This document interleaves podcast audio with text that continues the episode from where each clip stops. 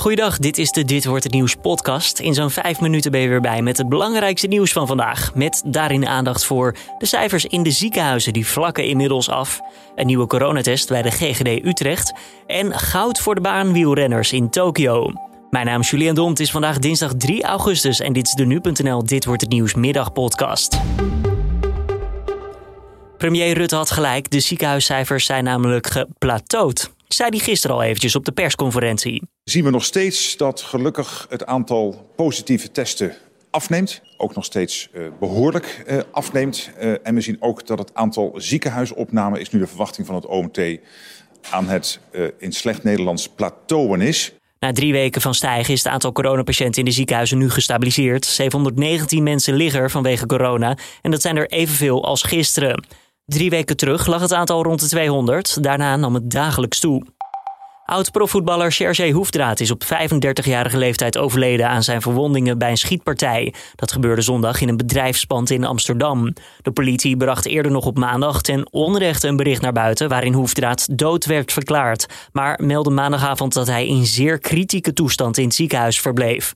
Dinsdagochtend is Hoefdraad alsnog aan zijn verwondingen overleden, al dus de politie. Inmiddels is ook een verdachte aangehouden. Dat kon gebeuren vanwege getuigenverklaringen. Gebeurde vlakbij de Nederlandse grens. Een 34-jarige man gaat het om. Meer dan duizend meldingen van problemen met de menstruatie na een coronaprik. Die kwamen binnen bij bijwerkingencentrum Lareb. Je hoort het op Radio 1. Het uitblijven van de menstruatie, wat, en wat hevige menstruatie hebben, doorbraakbloedingen. Dus ja, samengevat uh, zijn ze allemaal terug te voeren op ontregeling. Volgens het centrum komen dit soort klachten normaal ook veel voor. Toch wordt er nu uitgezocht of het te linken is aan de coronaprik. Bij de GGD Utrecht hebben ze vanaf vandaag een nieuwe coronatest beschikbaar. Het gaat om een mondspoelkit. Ze leggen bij RTV Utrecht uit hoe die werkt. Het is een test die, uh, waarbij je water in je mond neemt, dat heel even in je mond houdt of gaat spoelen.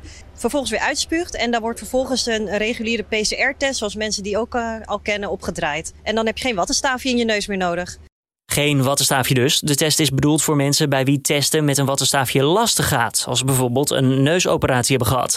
De PCR-test blijft wel gewoon de standaard manier om te testen. Je kunt dus niet voor de nieuwe test kiezen. En dan nog even de Olympische Spelen, want we hebben nu al meer medailles dan vijf jaar geleden in Rio de Janeiro.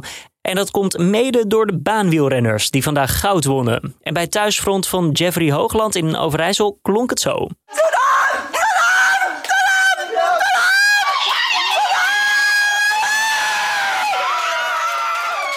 Ja, na al dat aanmoedigen kwam natuurlijk de blijdschap bij de moeder van Hoogland. Hoop dat ik Jeffy nog te pakken kan krijgen straks even. Hè? Even proberen te bellen. Ja, trots. Oh, trots toch? Hij zo'n uh, ja, kind heeft wat een gouden medaille haalt.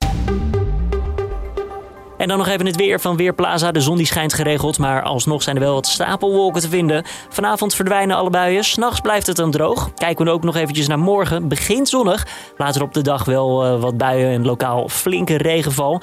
Temperatuur dan ietsjes warmer. 20 tot 22 graden. Ja, explosieven, vuurwapens, luchtafweergeschut en zelfs een tank. Het was allemaal onderdeel van de verzameling van een 84-jarige Duitser. Dat hoor je goed. De man krijgt daarom een boete van een kwart miljoen euro en een voorwaardelijke celstraf van 10 maanden. Je mag zo'n spul namelijk niet zomaar in je kelder bewaren. Ja, en denk je misschien, wat gebeurt er met die tank? Nou, die moet verkocht worden. Bijvoorbeeld aan een museum. En dit was hem dan weer, de Dit Wordt de Nieuws podcast van deze dinsdag 3 augustus. Tips of feedback zijn altijd welkom. Kan je toesturen naar podcast.nu.nl. Mijn naam is Julian Dom. Ik wens je voor nu een hele fijne avond.